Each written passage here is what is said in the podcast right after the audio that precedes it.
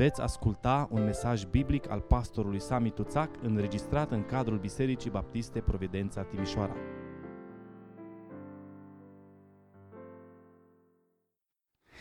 Vă invit să deschidem Sfânta Scriptură împreună în Evanghelia după Ioan, capitolul 15. Este unul din capitolele centrale în Sfânta Scriptură. Ioan, capitolul 15, de la versetul 1 la versetul 17. Eu sunt adevărata viță și tatăl meu este vierul. Pe orice mlădiță care este în mine și n-aduce roadă, el o taie. Și pe orice mlădiță care aduce roadă, o curățește ca să aducă și mai multă roadă. Acum voi sunteți curați din pricina cuvântului pe care vi l-am spus. Rămâneți în mine și eu voi rămânea în voi. După cum mlădița nu poate aduce roade de la sine dacă nu rămâne în viță, tot așa nici voi nu puteți aduce roade dacă nu rămâneți în mine. Eu sunt vița, voi sunteți mlădițele. Cine rămâne în mine și în cine rămân eu, aduce multă roadă, căci despărțiți de mine nu puteți face nimic. Dacă nu rămâne cineva în mine, este aruncat afară ca mlădița neroditoare și se usucă. Apoi mlădițele uscate sunt strânse, aruncate în foc și ard. Dacă rămâneți în mine și dacă rămân în voi cuvintele mele, cereți orice veți vrea și vi se va da. Dacă aduceți multă roadă, prin aceasta Tatăl meu va fi proslăvit și voi veți fi astfel ucenicii mei. Cum a iubit pe mine Tatăl, așa v-am iubit și eu pe voi. Rămâneți în dragostea mea. Dacă păziți poruncile mele, veți rămâne în dragostea mea, după cum și eu am păzit poruncile tatălui meu și rămân în dragostea lui. V-am spus aceste lucruri pentru ca bucuria mea să rămână în voi și bucuria voastră să fie de plină. Aceasta este porunca mea, să vă iubiți unii pe alții cum v-am iubit eu. Nu este mai mare dragoste decât să-și dea cineva viața pentru prietenii săi. Voi sunteți prietenii mei, dacă faceți ce vă poruncesc eu.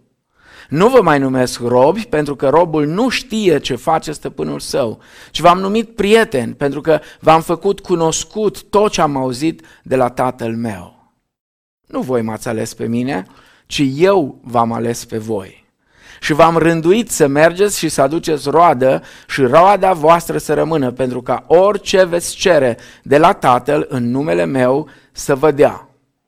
Vă poruncesc aceste lucruri ca să vă iubiți unii pe alții. Amin. Vă invit să venim în rugăciune înaintea Domnului. Tată care ești în ceruri, ne închinăm înaintea Ta și îți mulțumim uh, pentru această zi, îți mulțumim pentru posibilitatea care o avem să ne închinăm înaintea Ta, îți mulțumim pentru posibilitatea de a asculta și de a vesti cuvântul Tău. Mă rog în seara aceasta, Doamne, să ne ajuți pe fiecare dintre noi, să ne uităm în viețile noastre și să vedem ce facem în momentele acestea cu viețile noastre. Doamne, ajută-ne să investim tot mai mult Ajută-ne să ne trăim viețile în așa fel încât să-ți aducă ție glorie. Mă rog să ai un cuvânt pentru fiecare în seara aceasta, pentru cei care sunt căzuți să-i ridici, pentru cei deznădăjuiți să-i îmbărbătezi, pentru cei care au nevoie de mustrare să-i mustri, pentru cei care au nevoie de vindecare să-i vindeci. Doamne, mă rog în numele Domnului Isus Hristos să lași binecuvântarea Ta peste noi, peste casele noastre, peste biserica noastră, peste țara noastră, în numele Domnului Isus Hristos. Amin. Cea mai importantă posesiune a noastră este viața. Chiar în momentul acesta, noi fie ne petrecem viața, fie ne risipim viața, fie ne investim viața. Cei care determină sensul vieții noastre suntem noi. La Ioan 10 cu 10, Domnul Isus spune așa, hoțul nu vine decât să fure, să junghie și să prăpădească. Eu am venit ca oile să aibă viață și să aibă din belșug. Hoțul, spune, nu vine decât să fure, să junghe și să prăpădească. Cine este hoțul? Cu siguranță, Domnul Isus se referă la Satan. El este hoțul care vrea să ne distrugă. Dar hoțul este ajutat de oameni și împrejurări. Există mulți hoți care ar vrea să ne lipsească de bucuria unei vieți îmbelșugate, unei vieți la maxim cu Hristos. Amintirile căderilor din trecut, unul din hoții care adesea ne chinuie și ne fură bucuria și puterea de a trăi o viață din belșug, frica de viitor, lipsa de semnificație, ajungi să te gândești că nu ești important, că nu însemni nimic pentru nimeni, că nimănui nu-i pasă de tine. Cel mai tragic este să treci prin viață și să nu trăiești cu adevărat. Noi însă, ca și copii al lui Dumnezeu, ca și creștini, putem avea parte și trebuie să avem parte de o viață îmbelșugată. Pasajul citit în seara aceasta din Ioan 15 despre vița și mlădițele este un pasaj central, spuneam, în Sfânta Scriptură. Domnul Isus ne descoperă în pasajul acesta secretele trăirii unei vieți din belșug, secretele trăirii la maxim cu Hristos. În următoarele săptămâni vom privi în pasajul acesta și uh, sper ca până la finalul acestei serii noi de mesaje să învățăm pe de rost pasajul acesta, poate chiar întregul capitol 15, pentru că este deosebit de important.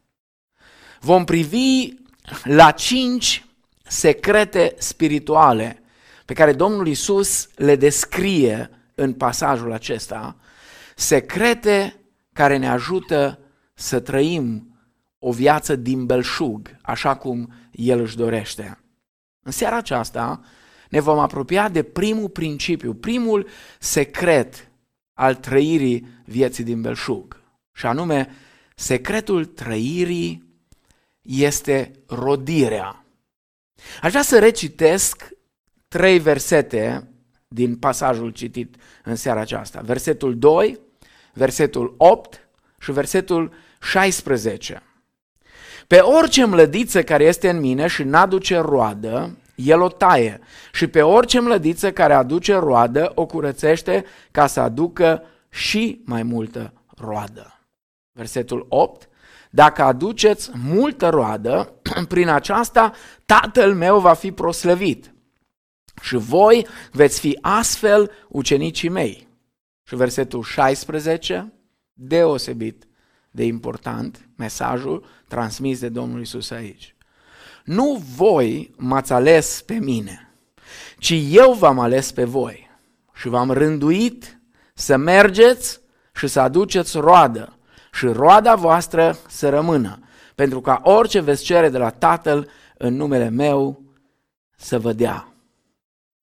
Sunt două întrebări pe care nici unul dintre noi nu le poate ocoli. Prima, cine și ce sunt eu? Și a doua, de ce sunt aici? Noi trebuie să răspundem corect la aceste întrebări.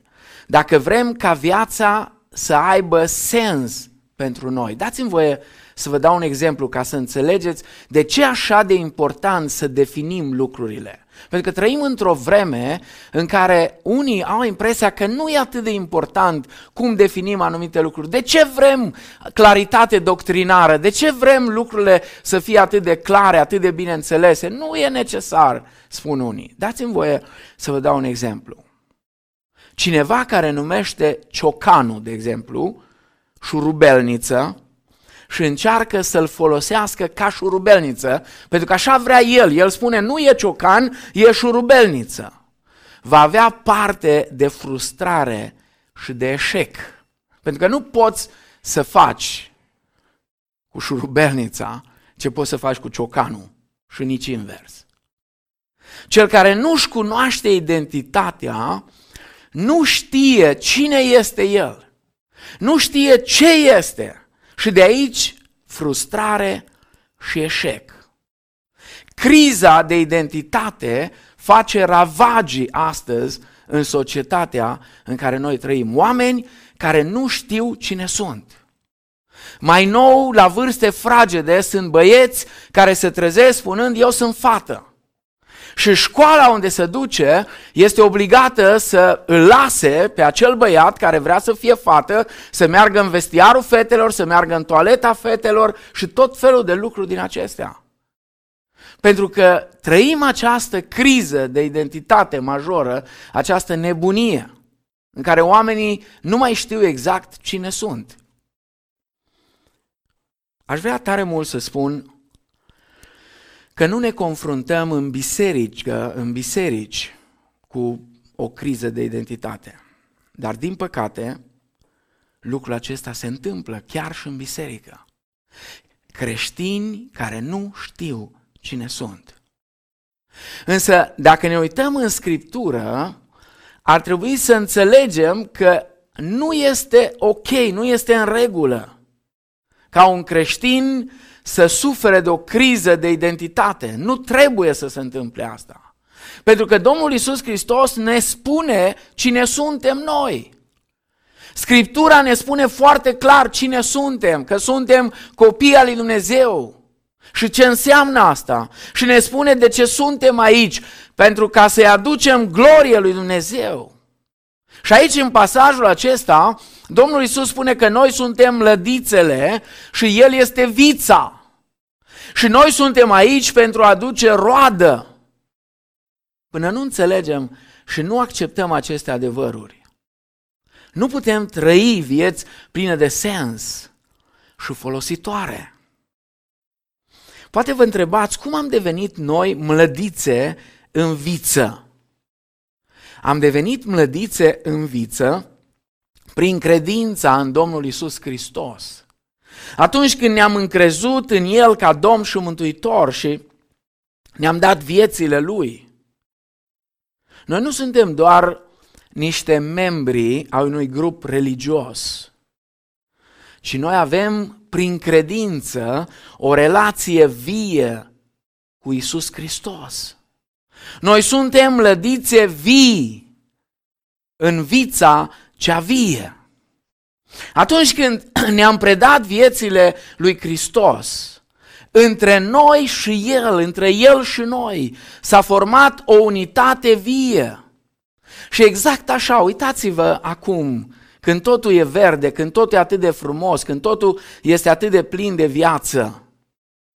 Uitați-vă la mlădița care își ia viața din viță. Tot așa credinciosul își ia viața din Domnul Isus Hristos. Dacă nu ai această unire vie cu Hristos, atunci nu poți aduce roadă. Încercați să tăiați o mlădiță din viță și puneți-o undeva deoparte, în cel mai scurt timp se va usca și nu va aduce roadă. Pentru că roada este rezultatul vieții. Vreau să spun ceva și mă rog ca Dumnezeu să te ajute să înțelegi lucrul acesta. Tu poți face fapte religioase care să înlocuiască roada, dar acestea nu sunt roadă. Motivul pentru care Dumnezeu ne-a mântuit este ca să fim făcuți capabili să aducem roadă pe acest pământ. Să aducem rod, să aducem viață. Pentru că oamenii sunt flămânzi după realitatea spirituală, iar noi suntem cei care trebuie să împlinim această nevoie a lor. Mlădița nu produce roadă ca să o mănânce ea însăși, ci produce pentru alții. Noi suntem pe acest pământ pentru a împărți cu alții roadele spirituale. Să vă rog să rețineți, producerea roadei nu se întâmplă instantaneu. Roada trebuie cultivată. Nu uita motivul pentru care Dumnezeu te-a mântuit. Este să aduci rod, să aduci roadă în această lume. Acum, haideți, mergând mai departe, să ne uităm în Scriptură și să vedem care sunt roadele pe care dorește Dumnezeu ca noi să le aducem. Mai întâi, câștigarea sufletelor pentru Hristos. Ai câștiga pe alții pentru Hristos și ai ajuta să crească în credință este un rod. La Romani, capitolul 1, cu versetul 13, Apostolul Pavel spune așa, nu vreau să nu știți, fraților, că de multe ori am avut de gând să vin la voi, ca să culeg vreun rod printre voi, ca printre celelalte neamuri, dar am fost împiedicat până acum. Există foarte multe imagini în Biblie care vorbesc despre câștigarea sufletelor pentru Dumnezeu. În Proverbele 11 cu 30 uh, este o imagine foarte interesantă uh, și aș vrea să, să citim uh, Proverbele 11 cu 30. Rodul celui neprihănit este un pom de viață și cel înțelept câștigă suflete. E foarte interesant, expresia în ebraică care e folosită aici pentru câștigă suflete este folosită în cazul unui vânător care își urmărește prada. De ce folosește oare Solomon cuvântul acesta? pentru că, vedeți, uneori a câștiga suflete pentru Dumnezeu este un lucru foarte dificil. Și apostolul Iuda în epistola lui spune că pe unii uneori trebuie să-i smulgi din foc. Adică efectiv să-i scoți afară din iad. Ei sunt în iad deja, așa e viața lor, un iad. Și noi trebuie să căutăm să-i smulgem de acolo și să-i aducem la Hristos. Apoi o altă imagine des folosită de Domnul Isus, de exemplu în Marcu, capitolul 1 cu 17, Domnul Isus vorbește despre pescuit și compară câștigarea unora, altora pentru Hristos cu pescuirea. Și spune lui Petru uh, și celorlalți uh, ucenici pe care îi face apostoli, uh, voi sunteți pescari și de acum încolo veți fi pescari de oameni. Pavel, de exemplu, în 2 Corinteni, uh, uh, capitolul 5, uh, folosește o altă imagine, și anume imaginea ambasadorului. Rețineți, un vânător care urmărește prada, un pescar, un ambasador. De asemenea, în Ioan, capitolul 4, cu versetul 35, Domnul Isus vorbește despre un secerător, unul uh, care a ieșit să seceră. Câștigătorul de suflete este unul care scoate cărbunele din foc. Pentru că lucrarea aceasta de, aduce la, de aducere a altora la Hristos este o lucrare diversă. Și ea are foarte multe aspecte. Până la urmă, nu metodele care le folosim sunt importante, ci viața celui care vrea să câștige suflete. Fără viața care vine de la Hristos, nu câștigăm pe nimeni. Nu avem cum să aducem pe alții la Hristos dacă noi nu suntem uniți cu Hristos și nu rămânem în El și viața Lui nu curge prin noi și nu aducem roadă. Eu sunt vița, spune el în, în versetul 5 din Ioan 15. Eu sunt vița, voi sunteți mlădițele. Este o mare, mare bucurie și un mare privilegiu să-i aducem pe alții la Domnul Isus Hristos. Dar această lucrare de aducere a altor oameni la Hristos este rezultatul faptului că am permis vieții lui Hristos să curgă prin noi și să aducă roadă. Un al doilea tip de roadă, sfințenia practică a vieții. Câștigarea sufletelor pentru Hristos și apoi sfințenia practică a vieții.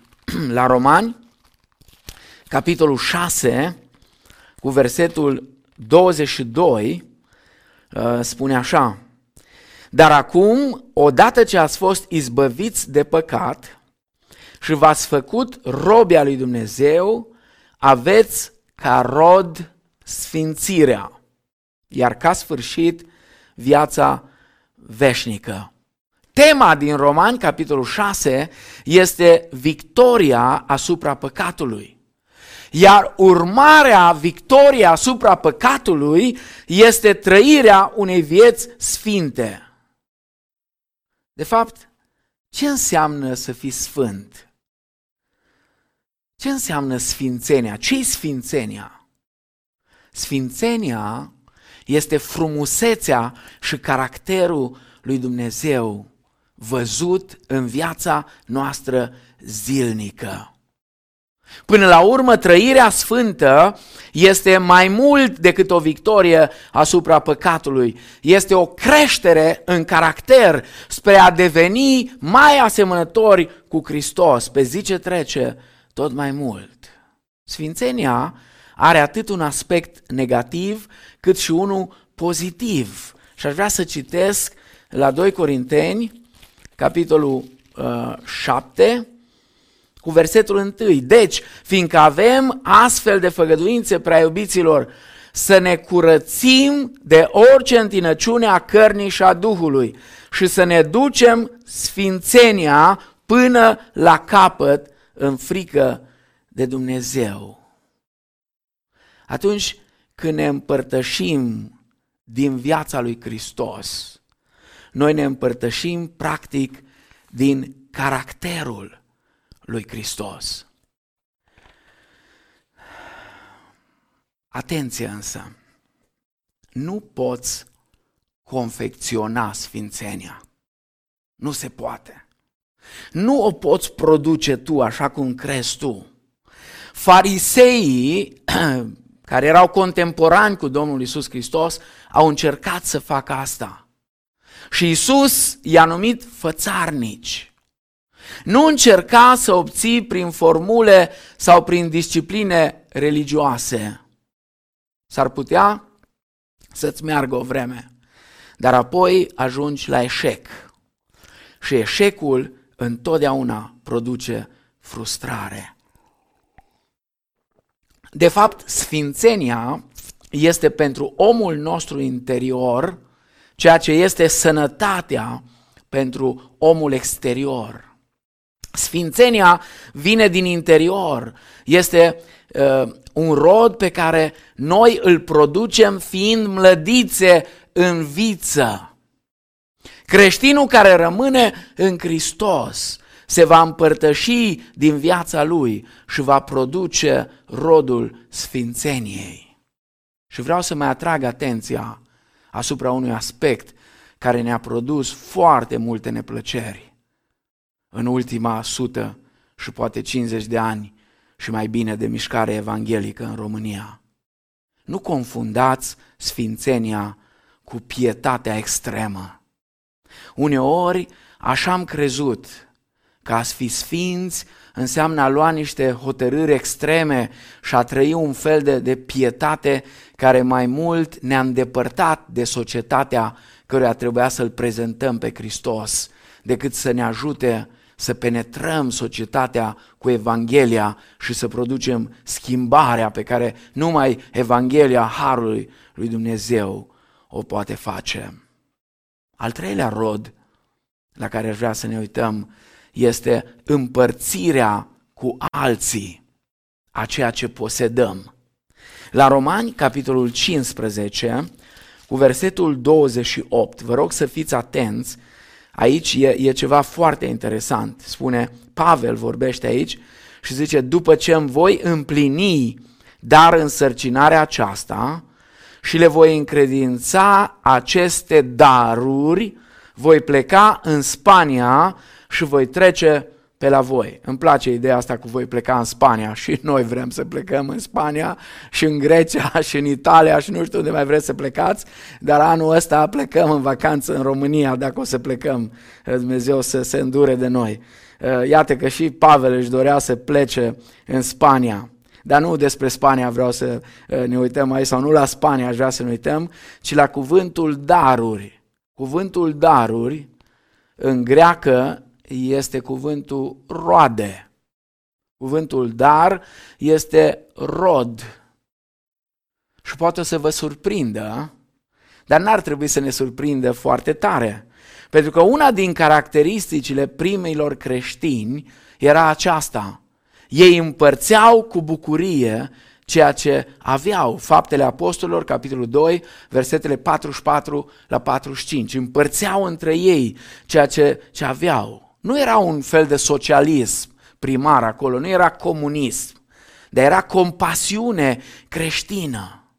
Și Dumnezeu nu ne-a poruncit să le urmăm exemplu în mod exact, adică să vindem și noi toate proprietățile așa cum au făcut ei și să împărțim uh, unii cu alții, dar ne-a încurajat să împărțim cu alții din ceea ce avem. 1 Ioan, capitolul 3, versetul 17.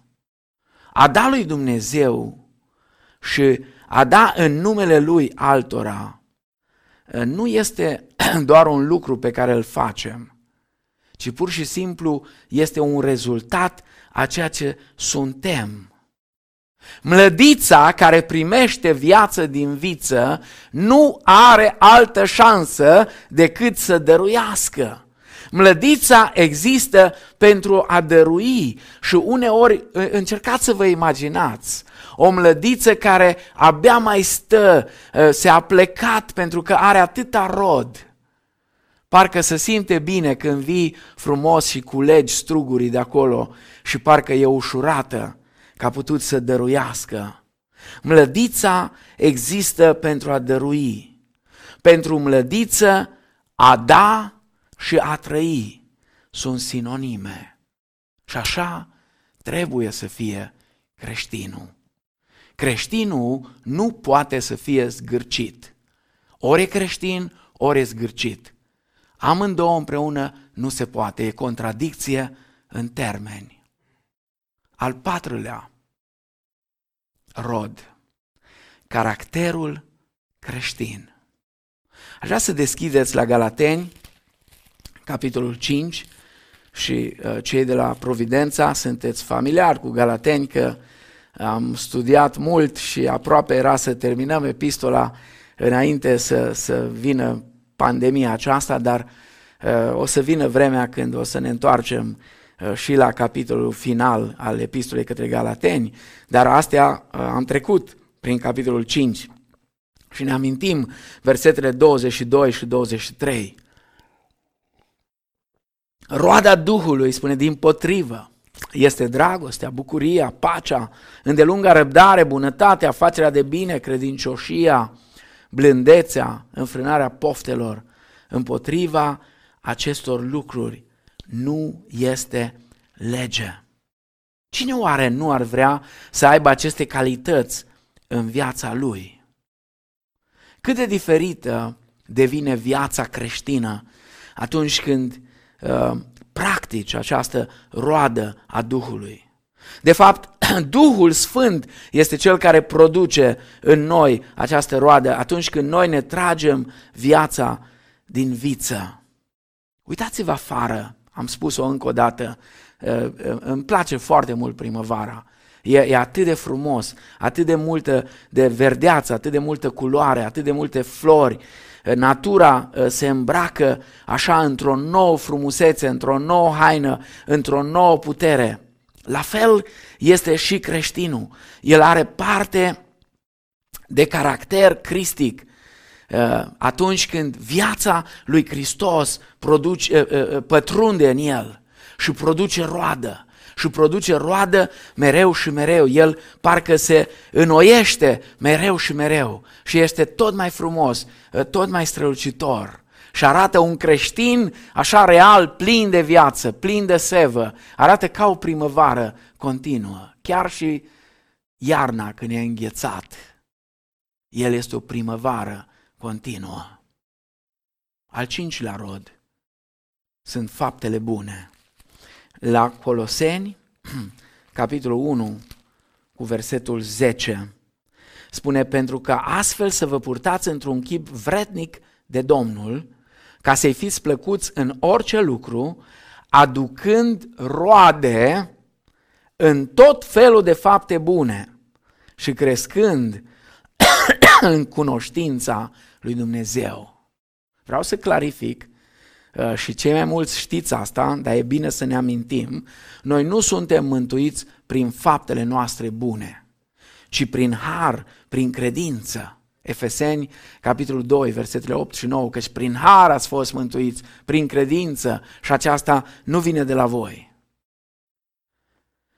Dar urmarea mântuirii este întotdeauna slujirea. Domnul Isus spune asta în Matei, capitolul 5, cu versetul 16. Oamenii, văzând faptele voastre bune, să laude pe Dumnezeu. Lucru cel mai frumos cu privire la faptele bune este că ele sunt pregătite mai dinainte pentru fiecare credincios în parte. Efeseni 2 cu 10. Dumnezeu a pregătit pentru noi faptele bune. Și fiecare creștin are de împlinit propria lui lucrare. De aceea, niciun creștin n-ar trebui să fie în competiție uh, cu alt creștin în ceea ce privește lucrarea lui Dumnezeu, pentru că Dumnezeu a dat fiecăruia o lucrare de făcut. Sunt unele ramuri care își rodesc faptele bune acasă, altele la servici sau la școală, acolo unde Dumnezeu ne-a pus pe fiecare. 1 Corinteni, capitolul 10, cu 31 spune, deci fie că mâncați, fie că beți, fie că faceți altceva, să faceți totul spre slava lui Dumnezeu. Oricare ar fi însărcinarea pe care o ai, ea se poate transforma o lucrare într-o lucrare pentru Domnul. De exemplu, pilotul creștin poate sluji și glorifica pe Dumnezeu tot așa de mult ca și misionarul pe care îl duce cu avionul în cele mai îndepărtate colțuri din lume, unde trebuie vestită Evanghelia. Și aș vrea încă un rod, și anume lauda și mulțumirea. Lauda și mulțumirea sunt roade care le putem aduce atunci când suntem strânși legat de vița care ne dă viață Evrei, capitolul 13, cu versetul uh, 15, spune prin El, adică prin Hristos, să aducem totdeauna lui Dumnezeu o jertfă de laudă, adică rodul buzelor care mărturisesc numele Lui. Uh, vedeți, în Vechiul Testament se aducea rodul câmpului. În Noul Testament aducem jertfa buzele no- buzelor noastre. Prin cuvintele noastre noi îl lăudăm și îl glorificăm pe Dumnezeu. Uneori pentru unii creștini n-am înțeles niciodată de ce. Este așa de dificil să laude pe Dumnezeu chiar și în adunare. Ce să mai vorbești despre a lăuda pe Dumnezeu înaintea celor care nu-L cunosc? Cam lădiță în viță. Noi putem primi din viața lui Hristos și putem aduce rodul buzelor noastre, adică să laud, să lăudăm pe Dumnezeu pentru tot ceea ce El a făcut în viața noastră, pentru tot ceea ce face în viața noastră și apoi să facem asta cu bucurie lauda să fie în inimile noastre și să fie în viețile noastre și să fie pe buzele noastre. Să lăudăm și să îl înălțăm pe Hristos pentru tot ceea ce El este și pentru tot ceea ce a făcut în viața noastră. Aș vrea să mă apropii de încheiere și să tragem câteva concluzii. Primul secret, primul principiu al trăirii unui vies din belșug, din belșug este acesta. Secretul trăirii este rodirea. Rodirea însă trebuie să fie o experiență continuă. Uitați-vă la versetul 8. Dacă aduceți multă roadă, spune. Multă roadă. Sau dacă vreți, dacă aduceți roadă continuă. Prin aceasta tatăl meu va fi proslăvit și voi veți fi astfel ucenicii mei. Cum este posibilă această multă roadă? Cum este posibil să aducem roadă continuă? Cum este posibilă această înmulțire a roadei? Sunt două răspunsuri la această întrebare. Mai întâi, dacă noi, ca mlădițe, continuăm să rămânem în Hristos, noi stabilim o relație mai adâncă cu El și piedicile care împiedică rodirea sunt înlăturate. El va putea face în noi și prin noi mai mult. Cu cât mai mult rămânem în El, uniți cu El, cu atât suntem mai capabili de a aduce mai multă roadă. Și al doilea răspuns, roada care noi o aducem are în ea semințe capabile să producă și mai multă roadă. Adică ce înseamnă asta? Când alții vor gusta din această roadă, vor începe și ei la rândul lor să aducă mai multă roadă. Și la rândul lor alții vor aduce și mai multă roadă. Și tot așa roada va crește tot mai mult. Odată rămânând în Hristos și aducând noi roadă și apoi multiplicând această roadă, făcându-i pe alții să guste roada aceasta a unirii cu Hristos. Iar la rândul lor aceștia pe alții și tot pe alții. Și în felul acesta se multiplică rodirea. Dragii mei, primul secret, nu uitați, secretul trăirii este rodirea.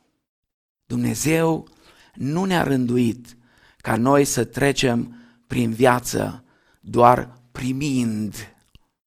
El ne-a mântuit și ne-a rânduit ca noi să investim viața dăruind.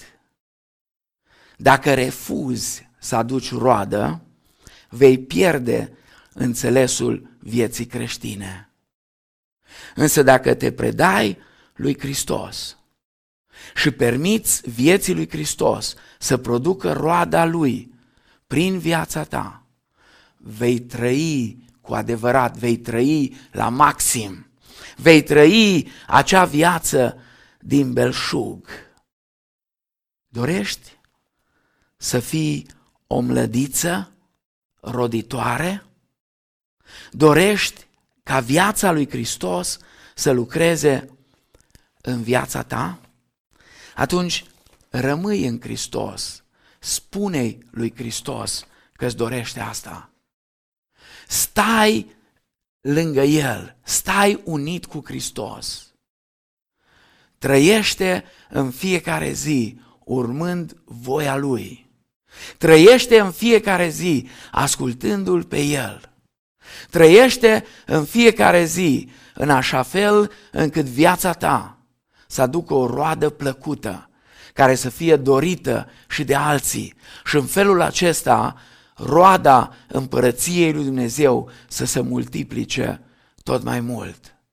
Și vei vedea cum tu însuți vei fi satisfăcut și vei începe să te bucuri dacă n-ai experimentat asta până acum de ceea ce înseamnă viața la maxim cu Hristos, de ceea ce înseamnă viața din belșug. Nu uita, hoțul nu vine decât să fure, să junghe și să prăpădească.